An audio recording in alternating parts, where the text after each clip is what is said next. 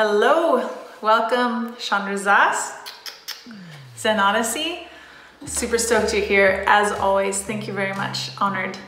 So this week I want to dive into food, which is a serious passion of mine.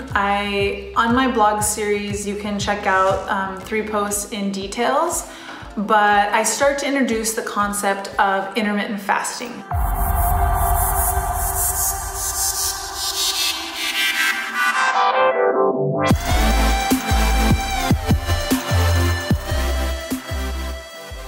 I realized as I started to introduce the topic of intermittent fasting that it was kind of pertinent to share some more of my history and where I come from.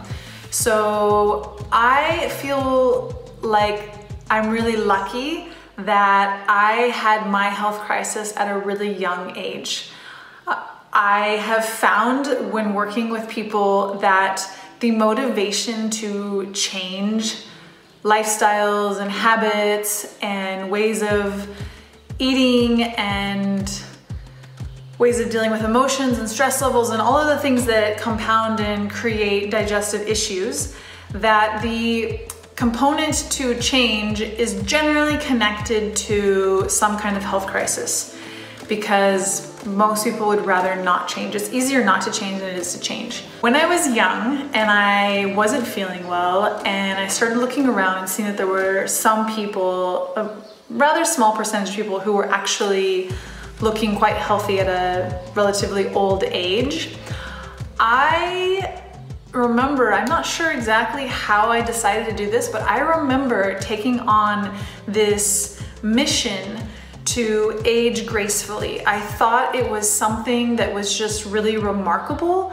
and seemed like a really worthy thing to dedicate a good amount of my energy towards.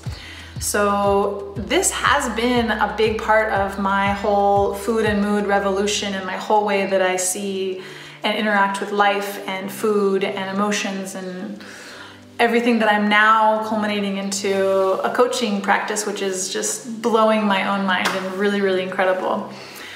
So when I gear towards life as aging gracefully, what that means is that I'm constantly looking for things that can optimize my health, that can increase my quality of life.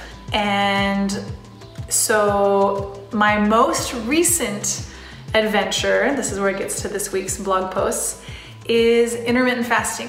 I've known about it for a long time and been really curious about it, but haven't yet made the jump myself. And so I talk a little bit about that in my blog posts, and I just want to introduce the concept. I'm for sure no expert in intermittent fasting. My man has been doing it for I think close to a year now and really, really loves it. And I am just now jumping on the bandwagon. I'm not an expert in it, but what I am an expert in is change, and is in changing habits. So my personal current adventure is trying out intermittent fasting and see how my body responds to it, see how my life changes, my energy levels change.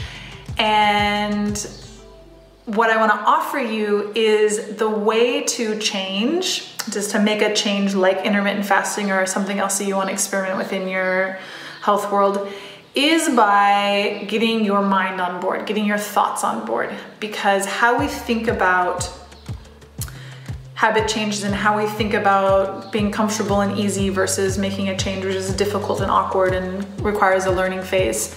When we can do the brain work to get our brain on board, then the change is like much, much, much easier. What we think creates how we feel, and what we feel creates how we act, which is our behaviors, which is the way that we eat, the way we exercise, the way we conduct our lifestyles.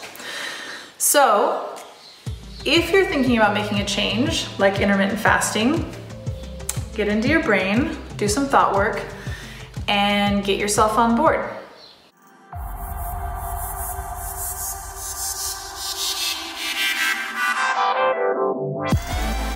So check out the blog post in the show notes and stay tuned for more. It's It's a Zen Odyssey. I love it, and I actually kind of don't have words for how incredible and special this adventure is to me, and I just really want to thank you for being on board. It's really, really awesome. Have a wonderful day.